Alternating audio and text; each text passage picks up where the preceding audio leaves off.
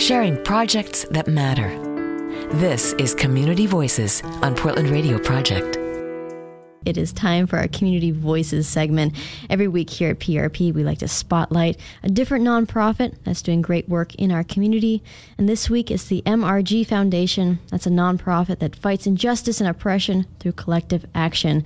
And I'm joined now in studio by MRG Foundation Executive Director Roberta Phillips Robbins. Thanks for joining us. Thank you. Good morning. So, what does that work look like on the ground? What does it look like to fight injustice and oppression through collective action? Absolutely. Well, to start off, most people would know us as MRG Foundation or McKenzie River Gathering Foundation. And we work to inspire folks to work together for justice and to mobilize resources for Oregon communities as they build collective power to change the world. So the world as they see it and as they envision it. We envision a just and joyful world where all people, cultures, and ecosystems can thrive. So what does that mean every day for us in our work? MRG is a philanthropic foundation that grants money to support the movement. We redistribute wealth and we grant that money to fund the edgy ideas that may scare other funders, those edgy ideas that need seed funding that some folks may call radical. We do that by fundraising. We pool our resources together and we amplify each individual gift so that it makes an even greater impact. So, what does that look like on the ground? Can you unravel that impact or maybe share a couple of stories or examples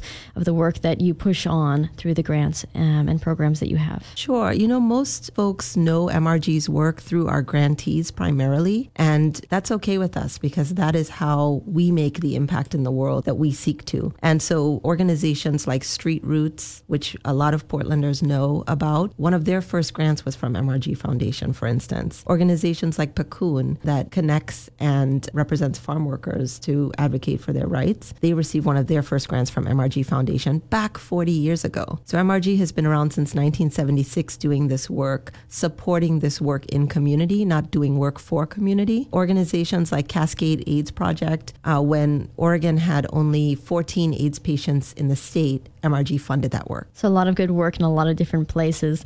So, let's talk about mission and why you do this work. What is it about the MRG Foundation's mission that is inspiring to you? So I believe personally that we have an obligation to leave this world much, much better than we found it. And MRG is guided by critical race theory, which really resonates with me on a personal level. We believe that the root causes of injustice in the world is the consolidation of power, control, and wealth among a small group of people who protect that tooth and nail by using systems of oppression and privilege to control other people and the natural environment. We see this playing out every day, and this is what feeds my passion. It plays plays out through the expansion of corporate power. It plays out through the growing use of military tactics in foreign and domestic policy.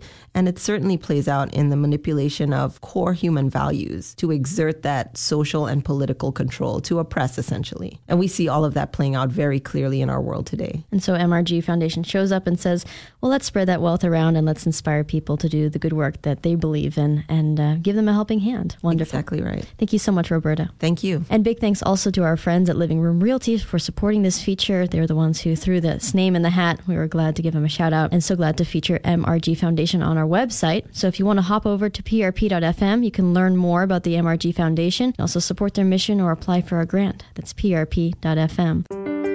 You've been listening to Community Voices on Portland Radio Project. Learn more at prp.fm.